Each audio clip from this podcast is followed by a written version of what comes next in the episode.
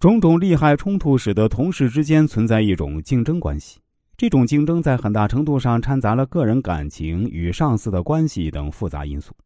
表面上大家同心同德、平平安安、和和气气，内心里却可能各打各的算盘。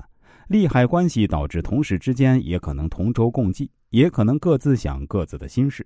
因此，把自己的心全掏给对方，就成了很危险的事儿。所以啊，人们往往对同事存有戒备心，逢人只说三分话，未可全抛一片心。这样的借条在同事关系上能得到淋漓尽致的表现。大家都戴上一副面具去对待自己的同事，大家都不用真心去待同事，使得同事之间往往套话、假话连篇，而直话、真话很少。人们往往在同事面前摆出一副虚假的面孔，掩盖自己的各种缺点，掩盖自己真实的东西。老于世故的人的确只说三分话。你一定认为他们是狡猾，是诚实。其实说话需看对方是什么人，对方不是可以进言的人。你说三分话已不为少。孔子说：“不得其人而言，谓之失言。”对方倘不是深交相知的人，你也畅所欲言，以快一时，对方的反应是如何呢？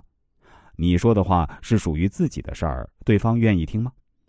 彼此关系浅薄，与你之深谈显出你没有修养。你说的话是属于对方的，你不是他的正友，不配与他深谈。忠言逆耳显出你的冒昧。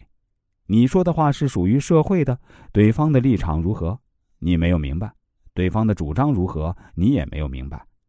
你偏高谈阔论，轻言更易招祸。所以逢人只说三分话。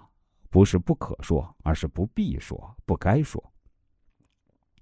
为什么在社会上我们不能轻易相信别人呢？举个例子来说明一下啊。小飞是一家展览公司的员工，以他的资历啊，能那么快提升到和师姐平级的位置，这在公司里是史无前例的。所以啊，当师姐向他祝贺时，小飞由衷的高兴，因为他是由师姐举荐到公司的，他提升，师姐也应该很有面子。可谁知后来发生了一件事儿。那天他加班很晚，赶一个客户的展台设计，图样打印出来后，老板已经走了。于是啊，小飞从门缝里塞进了老板的办公室，就回家了。照例啊，头一天加班，第二天早上呢不用去公司。他正睡懒觉呢，老板就打来电话，坚持说他前一晚忘了把样图给他。那就算是老鼠吃了，也该留点纸屑呀。那不会呀，他在电脑里还有备份儿。急忙打车回公司呢，又打印一份